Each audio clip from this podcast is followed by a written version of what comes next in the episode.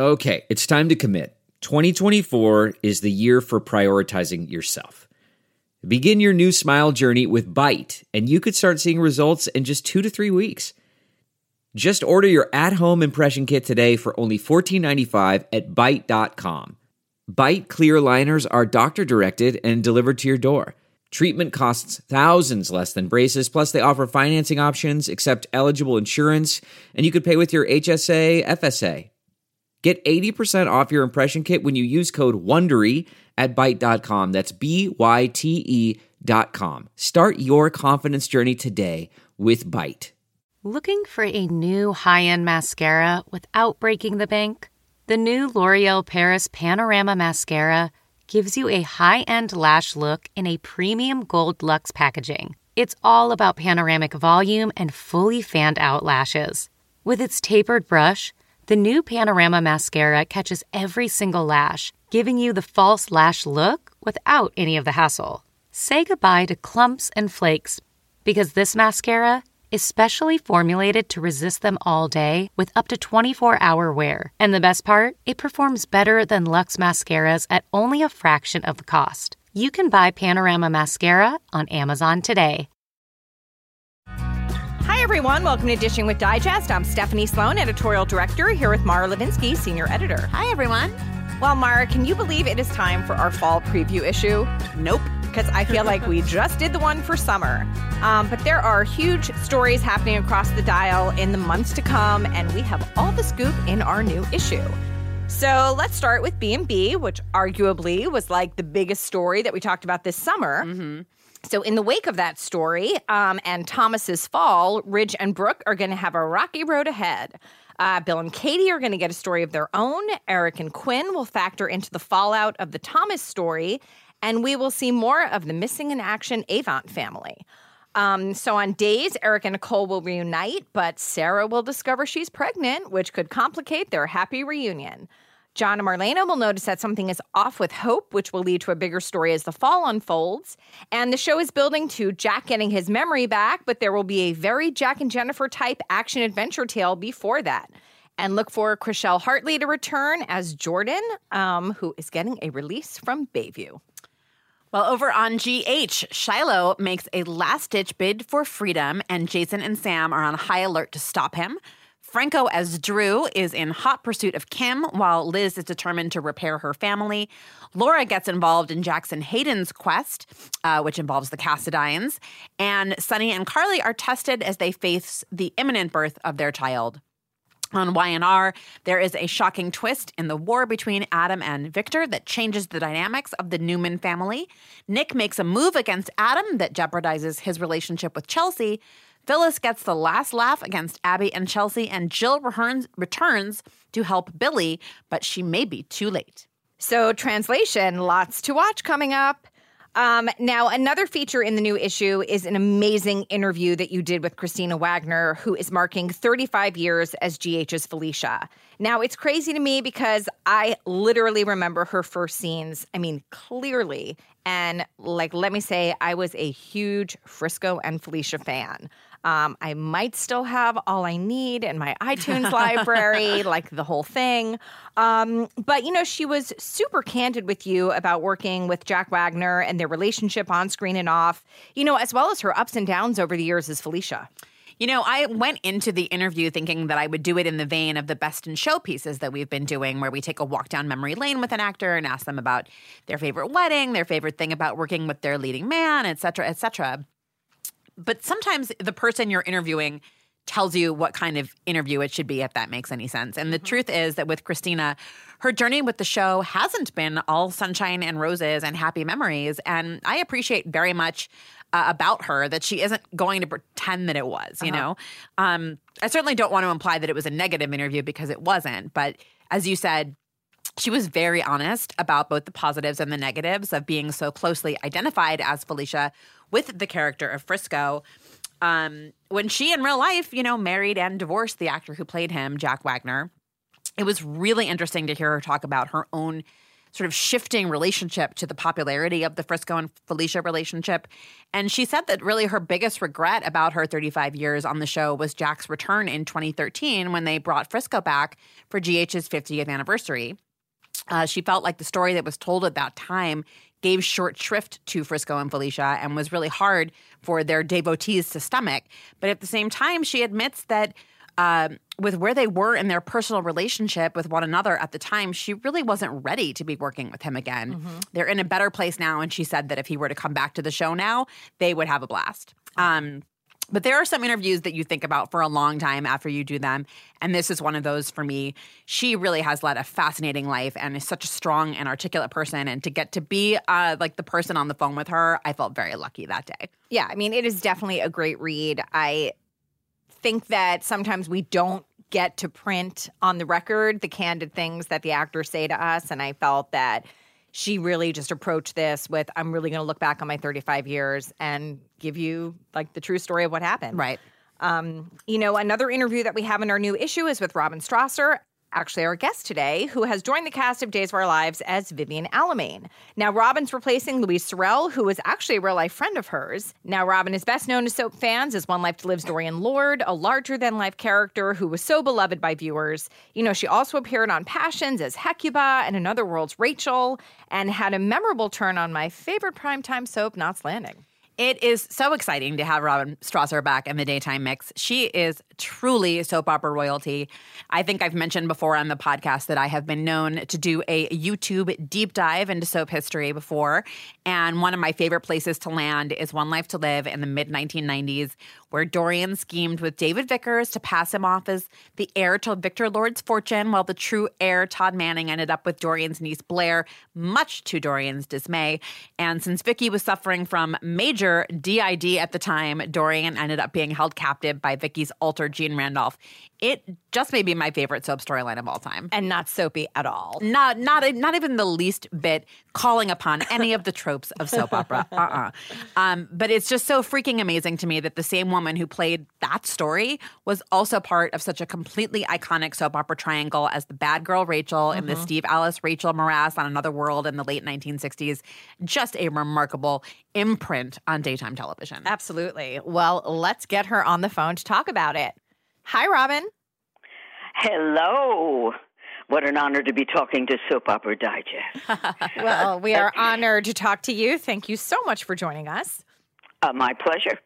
So you are making your day's debut as Vivian Alamein. Uh, so first tell us, how did the role come about? In a moment of madness, somebody called my agent, who had not called me in so long that I I didn't recognize his voice or his name. It was, hello, it's Bobby. I said, Bobby who?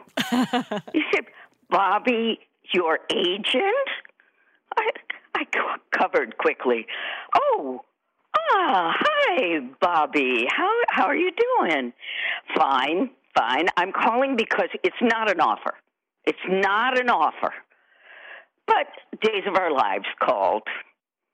I should say it's a Friday, you know. Mm-hmm. They called, and they wanted to ask um, if they made an offer, could you be in Burbank on Thursday? I said, oh, that's six days from now. They're probably just on a fishing trip, Bobby, seeing who they can get, if they need someone. Let's, you know, uh, tell them, yeah, yeah, I, I, can, I can be there. I don't travel easily. I, I can hardly get on a plane when I have thirty days notice. But it was a moment of madness. And I, it's not an offer, he said. They're just, you know. So on, I was sure I would hear nothing. And on Monday afternoon, um, I get a call. Hey, it's Bobby. Now I know. Oh, hiya, Bobby. How? What's up? And he says, it's an offer. I said, really? Uh, what is it? He said, well, well, well, um, it's the role of Vivian. And I was like gobsmacked in that it is virtually impossible to replace Louise Sorel. Impossible. And she's a buddy of mine, you know. I mean, w- w- the two of us met about thirty years ago when Paul Rausch was trying to intimidate me into signing some contract with One Life to Live, and he went out to California. And he phoned me, and he said, I have found a superb actress, a superb actress, and she is going to play your part if you don't sign. And so I said, mm, not when he was on the phone, but I called the lawyer at A B C. I said, I'm signing. I'm signing.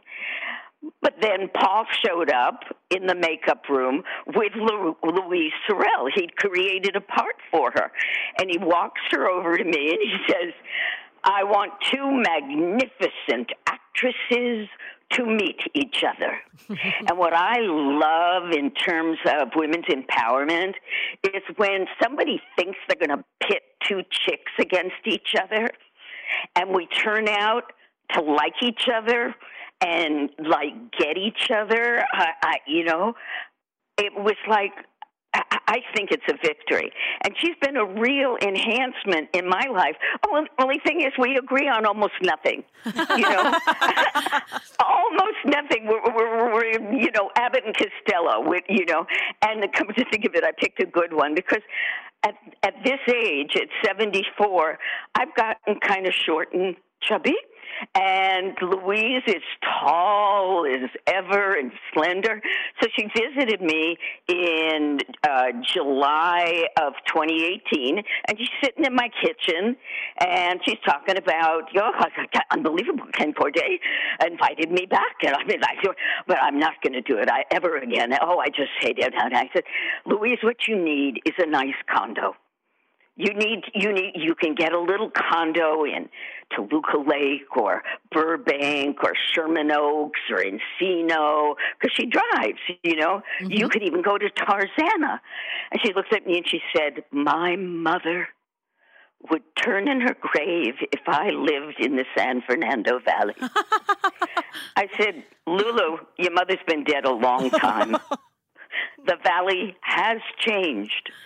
Oh, no, no, no, no, no, no, no, no, no. I'm never going to do this. I, look, support the four. And I gave her that speech that I do ad nauseum. You know, you just just, just say anything about uh, critical about uh, Days or Bold and the Beautiful or you know, the, the remaining four. And I'm at you. I mean, I'm I'm I'm after you. There are four left. There's there, the the the the job market for actors has shrunk so much. Um, it's just it's just a fact. I, I I might bore people, or I might kind of you know get them to rally around the flag. And you too should do a stint on Days of Our Lives like I did, you know. It's only fifteen episodes, and nobody at Days is going to get mad at me for saying that. And they have um, created this way at Ken Corday Productions of uh, taping the show, and they, they go dark for a week or for two weeks. They do this, that, that, you know, and they make it work, and they're still on the air. So I really support them. Um, so did you tell Louise that you had gotten uh, the role? Now, that, that um, uh, hold on, Teo Penglis, who I had never met, was like the first person I met in the hallway, you know, and he, I said, hello, oh, Louise adores you. And he said, did you tell her? I said, actually, I didn't tell her until my plane had landed in Burbank. And I wrote her an email because I can't keep track of phone numbers, but she's on my email. So I, I wrote, Lulu, you always said I was crazy. And I am, because I agreed to play your part. So is this a role you felt you could tackle? I was always a character actress, you know, always. When I was in ingenue and they were making me so, well, I didn't think I was pretty. I look at pictures now and I go, Lordy, I, I, I was pretty. But I didn't think so, didn't at all. And I, I'm a character actress. I'm an, un, un, you know, they're telling me I'm an ingenue, but I'm, I'm, I'm really a character actress. Leading lady, the same thing. And that's part of the dynamics that worked on One Life to Live with Erica Slazak. I knew she was the leading lady. I was the best supporting actress in the Vicki Dorian relationship ever. But would I have nominated myself for Best Supporting? I laughed to said to somebody, no, because Dorian would haunt me in my dreams. No, she's a leading lady, Doctor Dorian Lord, you know? So, yeah, that's the fun of it. I, I I was one of those kids, little children, who early on, three and a half, I decided what I want to do is dress up and pretend I'm other people. And the more you let me dress up and the more I can step into a character that is not me, the happier I am. And how lucky am I that I'm seventy-four years old and the phone rang. Mm-hmm. So other than meeting other than meeting Teo, what stands out to you about your first day in Salem? Um, it it, uh, it I had no idea what it would be like walking into that studio. And I was terrified because some time at, at some point I'm going, you're playing Louise Sorel's bro. This is this is suicide. This is, you know, self-immolation. You're crazy. This is can't be done. Louise is Louise. Oh, there's only one. Uh, uh, uh, uh, and I'm like hyperventilating. It did not help that there was uh, awful, unexpected weather in Burbank. Um, you had storms and of unknown, uh, of unheard of strength. The winds were blowing, palm trees were toppling, yeah. And uh, that was what I flew in from New York to. Uh, the studio was freezing cold. Richard Bloor, who I've always depended on the kindness of costume designers. And I've been so blessed. Susan Gamme on One Life to Live, Jane Janiger on Passions, and Richard Bloor. Oh, my goodness. And I knew when I walked in for the costume fittings, which were the first thing, I said, hello, Richard Bloor. Louise Sorel speaks of you so lovingly. And he said, oh, I'm, we love her, too. I said, and now you've got me. And he looked at me, and he looked at all the clothes he pulled, and he said, well, you exaggerated. You're not as big as you said you were. And so I fell in love with him. Yeah, who doesn't and, want to hear that? Right, and, and, and you pulled out these marvelous costumes, and I just have a thing about accessories, you know. Uh, shoot me. I like things to match. And Ditto. He had necklaces and earrings. Yeah, I know. I'm a, matchy-matchy is not a bad word as far as I'm concerned. And matchy can be coordinated. You know, you don't wear... But anyway, he had all this stuff and wonderful necklaces which detract from a tummy issue or whatever. Divine. And... Uh, Uh, he, he, he was such a pleasure to work with. Oh, yeah, I said, um, look, I'm I'm, I'm kind of short, and um, my whatever's going on with pain issues, it's been in my feet for a long time. So I wear flats and uh, uh, very wide.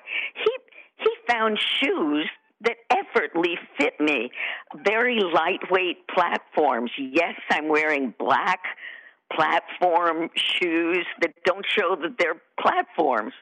Genius. They're not heavy. I, I think I have to write him an email and say, thank you. Now, what happened to those shoes? Can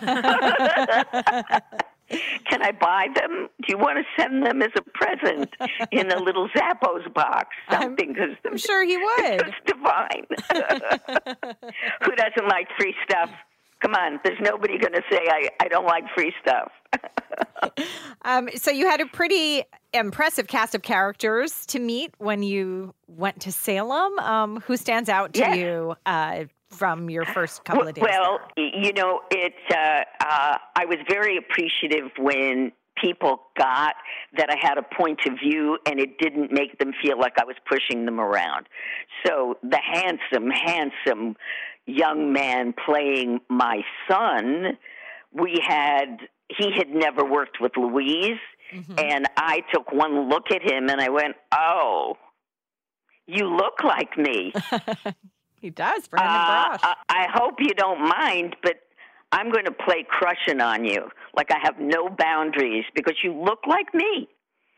And he went, got it, got it, got it. And you'll see in one, like I think our second scene together, I, I beg him to be, you know, forgive me or whatever it is. And I intended to reach out and take him with both my arms and bring him close to me, but he's on to the shtick, right? So in character, he puts his hands up like, don't touch me. Do not, I am not feeling the hug, Mom. It was really sweet, really nice. And uh, I I got some very nice responses, very uh, ecstatic fans of Days of Our Lives were glad to know that Bill Hayes was the kind of guy who would sing, you know, uh, a song with my name in it to me uh, when the Red, Red Robin. Um, and behind him was Susan Seaforth getting her makeup done, smiling into the mirror. She can see me. She can see the back of, of Bill. Like, that's my hubby. He's so adorable. Oh, he is. He's so sweet. He's so nice. But he's so kind. I didn't get to work with either of them. But I love, you know, her name is Susan Seaforth. She knows more about geography and history, and she's very modest. So I don't know if she's ever said, you know, if you are ever on Do You Want to Be a Millionaire? And it's geography or seafaring stories, call me. I'm the one to call. But but she's so, uh, she has this poetic um, feel for the sea, the ocean, Susan Seaforth. So they were just, it was so, such a pleasure to meet them. And of course, you know, on the magazine covers, I mean, they're iconic, a couple, and they actually got married. How divine. Beautiful story. Absolutely. Beautiful. So, Robin, we're talking to you today in New York City. You were actually raised in New York City, and you were uh, trained at the Yale School of Drama. Uh, did other classmates of yours go on to have big careers like you did? Um, I'm going to take you back a little further. Let's roll it back a little further, because I went to the High School for the Performing Arts, and um, that is a public high school that you audition for. And if they think you're talented, out of the thousands of kids who may audition, they accepted a hundred. So it was a big honor to be accepted. And there was a drama department, a music department, and a dance department. All right, I roll back. I'm going to say uh, Janet Margolin had a, a, a a big career. Casting agents walked through the hallways, and they picked that beautiful face. Sadly, she didn't live live uh, to become a middle-aged woman. She got cancer and died. Um, I was there was a very small bathroom with a mirror, and I decided that I was sort of a wuss, and I was going to be uh, a bully if Liza Minnelli walked over to the sink to uh, look at herself in the mirror when I was already there. So Liza came over to the sink, and she's looking at herself, and I said, excuse me, I, I, I'm here. And she said, you don't own that sink. Or was it, you don't own that mirror. It doesn't matter. Of all the people to try out claiming a space I didn't deserve, I choose Liza with a Z. But everybody was, oh, so gossipy. You'll never guess. Liza Minnelli is going to be, you know, and she was uh, a class behind me. So I was being an upperclassman jerk. What a jerk. All right. Then I, um, from junior high school, no, from uh, from my junior year in high school, I auditioned for the Williamstown Summer Theater. And while I was, uh, Williamstown Summer Theater was headed by Nikos Sakharopoulos, uh, a, a Greek of great talent and wonder. He was just a great guy who never lost his Greek accent. You know, and um, he said, Robin, would you like to go to Yale? And I said, Yale Drama School? I said, I'm I'm in high school. He said, I can get you in as a special student. You leave it to me.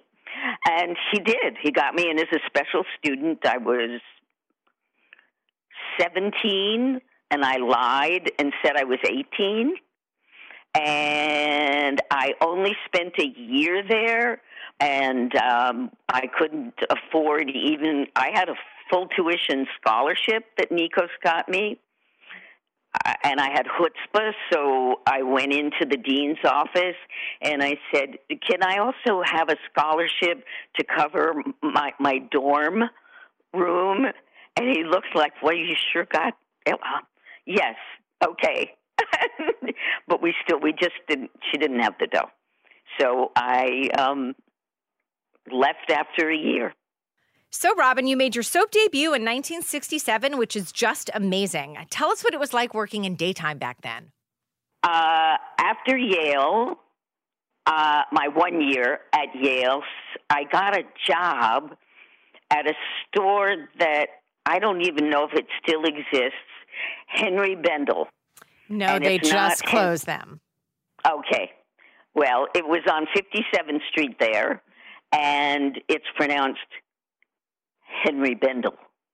All right. And I got a job as a part-time sales girl, and I'm an actress, so I told them that I wanted to become a junior assistant buyer, that I wasn't an actress, and I was such a good sales girl that they offered me a job as a junior assistant buyer.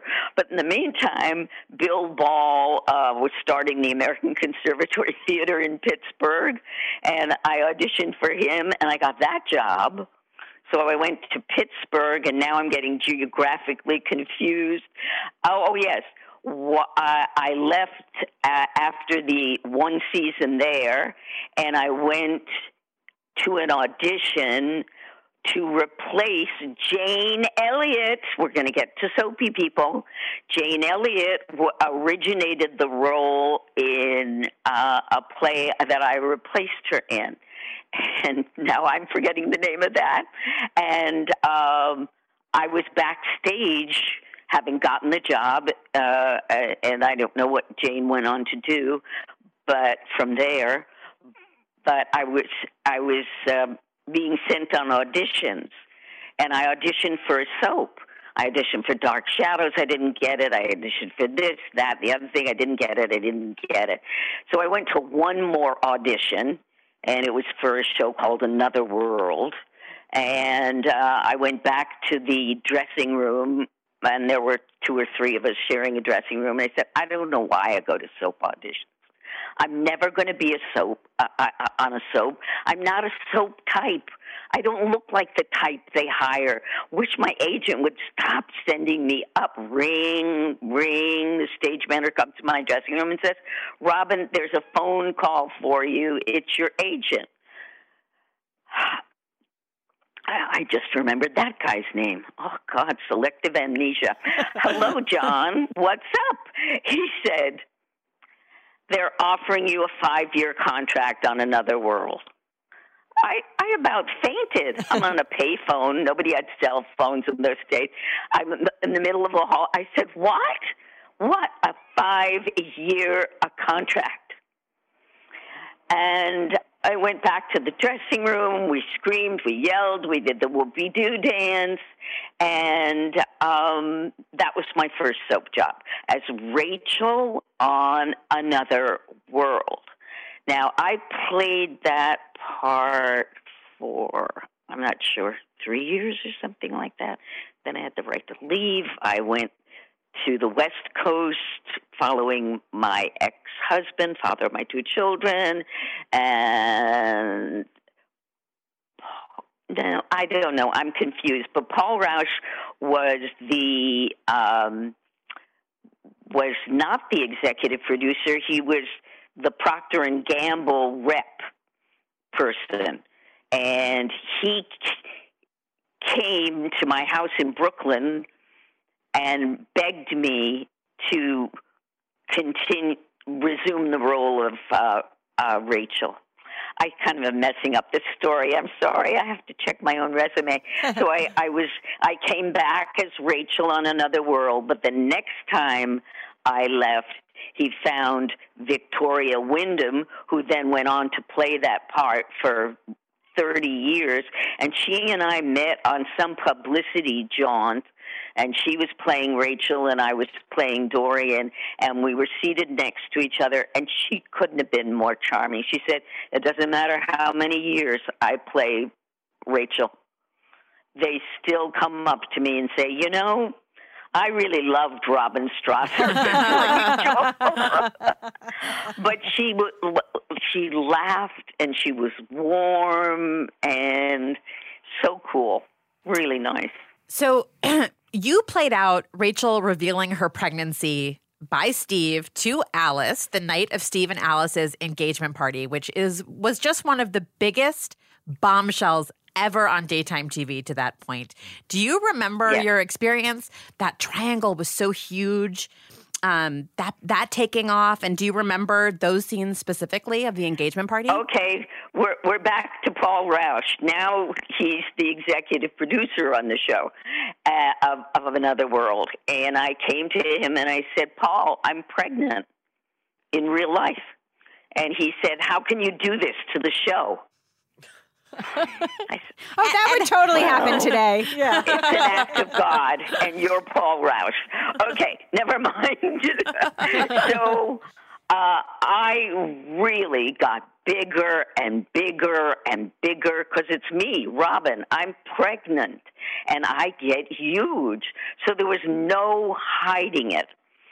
And he gets frustrated, and he says, okay, I don't know when you're giving birth, but we're going to have to uh, um, have you tell Alice that you're pregnant. And the the way the dynamic worked was, I think Steve insults me, and I say I'm going to go up and tell Alice. And Alice's room was up a flight of stairs, and I, I had to walk up that flight of stairs. Now, I'm really pregnant, and I'm huge, and I went up those stairs so fast. I got fan letters, and in those days, you actually got letters saying, I'm sorry, but no pregnant woman could ever go upstairs that fast, right? And it was so long ago that Procter and Gamble, in your contract, it said they owned your mail. And now people say, that's against the law. Well, that was back in nineteen sixty-five, sixty-six, and it was in our contracts. Procter and Gamble owns your mail. They get to read it first. They, you know, you would see where somebody had used a letter opener to cut it open. They read it. They collate it. There were no focus groups then. So they would read each letter, and they would, I think, estimate that each letter was ten thousand viewers that didn't bother to write you. Mm-hmm. Yeah. So they would open the mail, and and and... yeah, I read that you could not possibly be pregnant because no pregnant woman could go up the stairs that fast. Little oh, yeah. did they oh, know. Oh, yeah. Oh, yeah. um, and how was it working with George Reinholt and Jackie Courtney? I I adored them both. Oh, gosh, some emotion is coming up. because they both are no longer on the planet, they, they passed too soon. Mm-hmm. George was um, a wild man. His acting is flawless. I was just watching some Steve and Alice scenes. Uh, it's it's incredible, so divine. So after he had left the show, he called me. I, I I can't quite place it, but he called me some ten, twenty years later. Robin, Robin, I want to get back into acting. What should I do? I said, George, everybody knows you're a wild man. Why don't you contact everybody and say, I was wild then, and this is now. Can I come and have a meeting with you? So God bless him. You know, he w- he was a wonderful man, and it would have been, oh, gosh, I'm sorry. It would have been marvelous to see that energy now. And Jackie, you know, with, with, with, with you know, nobody could cry and look pretty better than Jackie Courtney. She was like, you know, they said, can you cry uh, at this point? And she'd say, which eye? You know, uh, she was amazing. But I once needed her um, years later when I was in a very potentially dangerous situation. I said, Jackie, I need you. And she got into her powder blue convertible Mercedes, drove from New Jersey across, I don't know how many bridges or whatever, however she pulled up to my Upper East Side house, and off we went in her powder blue Mercedes. Loved her dearly. Wow. Wow. That's amazing. Yeah. Ah, True all right. story. Thank you for asking that question. Um, all right. So you you followed up Rachel on Another World with um, the role of Christina on All My Children. You were there right. for, for three years. What stands out to you about the three years that you spent in Pine Valley and the people that you worked with there? Um, another person I love and owe so much to, and as do thousands and thousands of people, is the great Agnes Nixon. And um, Agnes had chosen me when she was uh, as Rachel. You know, she said, that's the actress I, I want, that one. She reminds me of Anna Magnani. They'll have to Google. Nobody knows who Anna Magnani is. So I... I, I Now, now I've left um, uh, Another World. I'm in California, and I get a call. Agnes Nixon wants to create a part for you on All My Children. Okay. Uh, what is... Oh, no, first it was a replacement part. That's right. They wanted me to play Kathy with a C. And I said, the last time Kathy was seen, she was a hand reaching into a crib to steal a baby. I said, no, I please thank Agnes for thinking of me, but no, no, no, no, no, no. Uh, and then they called and said, Agnes is creating a part for you. And she sent the name of the character, and I think her name was going to be something like Gail, Gail something.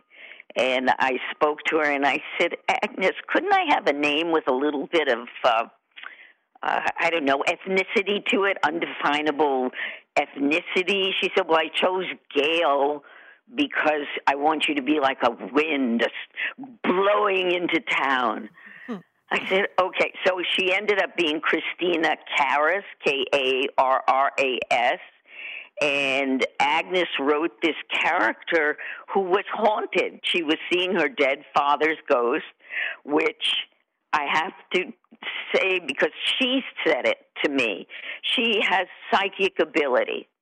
She she can watch the screen and tell things about that are in your subtext or in your mind, and she picks up on them. And I always felt that by not going to find my biological father, me, Robin, that I somehow caused his death. I did. And so she does that with Christina. But what I couldn't stand was from the get-go, Christina's on the show, and somebody had a child that was born with uh, uh, men- with mental handicaps, and Christina Karras, doctor, says, let's put it in a home while it's young. I, I, I went to the producer's office. I begged them. I called Agnes. I begged them, please, I will never adopt this character. See, I feel an actor has to adopt a character. You gotta, you gotta kind of own it. You gotta, if it was real estate, you've gotta, you've gotta take title to it. You know, it's yours. I said, I will never, ever respect her for suggesting that people turn over an infant child to an institution.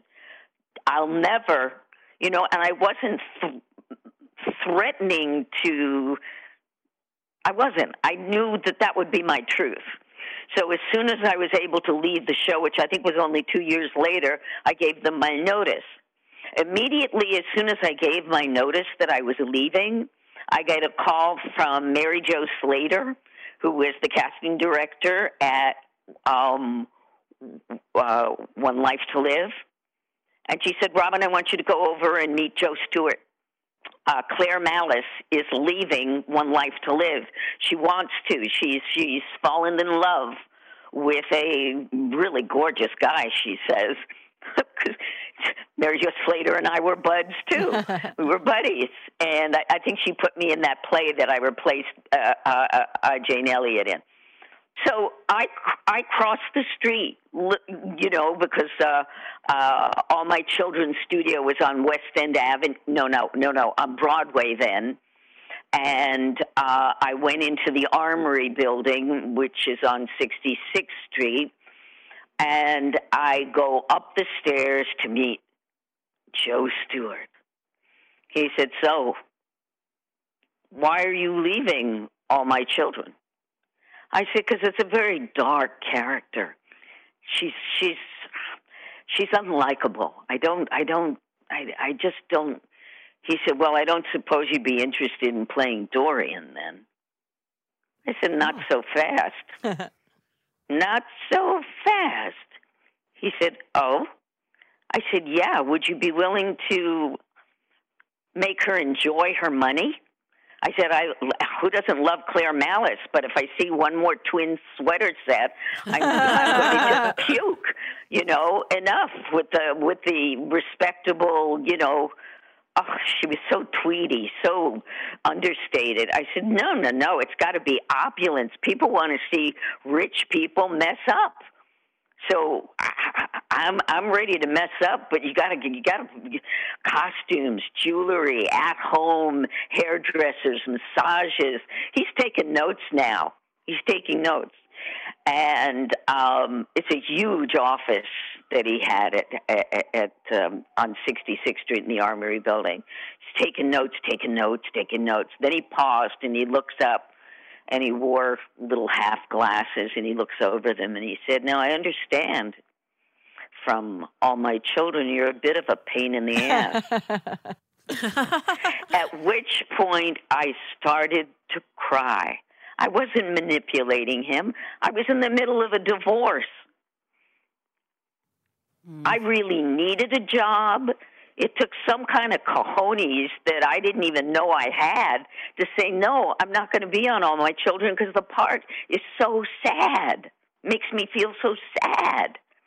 And then he was throwing me a lifeline, you know, but when he just said, you're a pain in the ass, they say, I just started bawling. I, I, I couldn't stop. I mean, he had, he, he was, he, he was a, he was a character, you know. He would walk through that studio, and when he directed, he could get the show done in, in you know, so fast because everybody said he's executive producer, and he knew what he was doing. And he said, move the camera here, move the camera there, and he was fabulous, you know. But he was strict. Man, he was one of those tough guys that he liked rescuing people. And I needed a rescue. I mean, he got up and he brought me a box of tissues. Oh. Bless his soul. Yeah. You and Erica Slezak played so many memorable Vicki Dorian storylines over the years. Is there one that stands out as a favorite? Michael Malone wrote uh, a story arc where Vicki and Dorian get locked up together. You want to make money... and get ratings on One Life to Live, you lock up Dorian and Vicky. When, who doesn't matter who locks up who, what room we're in, lock us up together, and the two of us have a partnership that is golden, that I treasure so much. One of my favorite so, storylines of all time, I just have to interject. Oh, so she and I do this amazingly long arc, and Linda Gottlieb comes down from her office and says, "That was magnificent. That was wonderful." And and and I thought, and I didn't say it, thank goodness. I went, okay, the the genie's out of the bottle. She's let she, she's the the cork is out. She, I'm out. I'm sailing. She's letting she's Dorian be Dorian. Me. Yeah, yeah. Now you're gonna get my Dorian. Yeah. So, Robin, as we reflect back on like your amazing career as a whole, what does it mean to you to be having this conversation in twenty nineteen? And you're back on Days, you're back in daytime, you're still working. It's really remarkable. Uh, it's a, it's a, it's a miracle for which I am so grateful. One Life to Live went off in twenty eleven, and the Prospect Park effort was very small. I got maybe twelve episodes done, you know, and it was over. So I really count. Yeah, okay, so I haven't worked at all since twenty thirteen. Not at all. I said to Teo Penglis, I was feeling so lonely, so isolated, so blue. I wanted to figure out how I could volunteer for jury duty. He just laughed, you know. But if they did call again, if Days of Our Lives honored me with it, I'd call Louise right away. I would. If I'm repeating myself, forgive me, but I would, I would, I would. I would say, Lulu, honey, they're calling. Do you want it? And she'll say yes or no. And Lulu rules. You know, I'm loyal to my girlfriends. I'm loyal. Right. If she if she wants it, I ain't saying yes. And if she's still leading her elegant life and going off to Rome and has an invitation to go to Mykonos or blah, blah, blah, she's very nice. My mom does not like any of my friends. So my mom passed away while I was on shooting those fifteen episodes. And it was, you know, I, I, I tried not to tell people not to, not to, not to, and, until...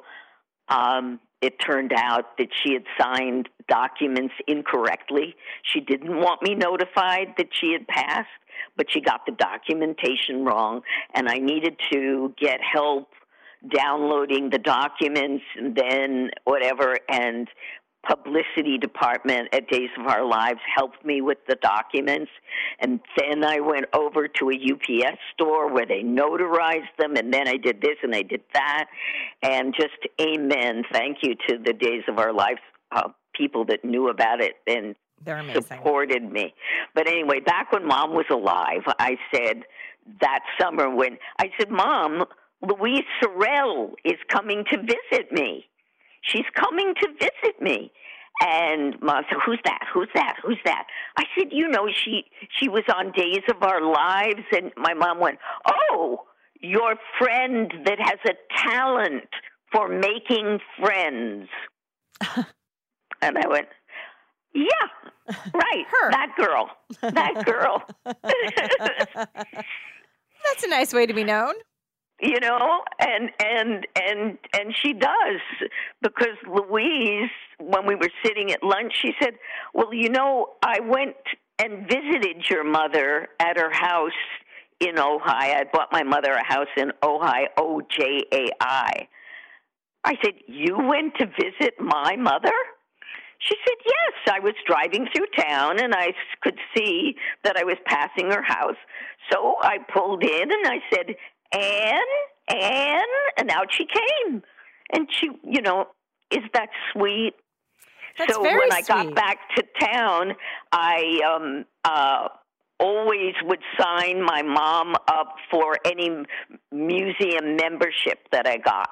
So I wanted to go to the Frick, F R I C K. It's a the Frick was a was a uh, a great robber baron of epic proportion, and he built a beautiful, beautiful mansion, and it's now a gorgeous museum. And it's four blocks away. It's very close to Louise's uh, condo. And so uh, they said to me, uh, do you still want Anne to be the other member? I said, no, make it Louise Sorel. Oh. So I shot her an email, and I said, Louise, you can go to the Frick Museum, and, you know, they think you live at my house, but you're welcome anytime. But my mom passed away, and she didn't know my mom had passed away. Oh. I said, yeah, March third. Oh, and she wrote something lovely because she's just lovely. Well, that's a lovely mm-hmm. tribute to both your mom and Louise. Yeah, absolutely. Well, we thank you so much for joining us today. It was such a fun chat. My pleasure. Isn't it a shame that I run out of stories to tell you? Uh, yes. Oh, I... la, la, la, la. You must be a wonderful dinner party guest. Oh, no, I live alone, and my dog falls asleep now when I talk out loud. So I I need real people to talk to. So thank you Noted. for taking the time. Thank you for supporting Days of Our Lives. Remember, everybody, support the floor. There will be more. Ooh, support like the floor. That. There will be more. If these four don't stay on the air, we're screwed. Okay? So if you loved One Life to Live, you loved all my children, please don't be abstinent. Watch Days of Our Lives. And, okay, the other three, too. Ah, fair enough. All right. Okay. Yeah. Thanks, Robin. Thank you. Have a great Thanks, day. Thanks, Robin. Bye-bye. You too. Bye-bye. Thank you so much for joining us. Thank you to Robin Strasser for being our guest. If you like this podcast, be sure to subscribe wherever you listen to podcasts. Please pick up a new issue on sale now and come back next week for another podcast.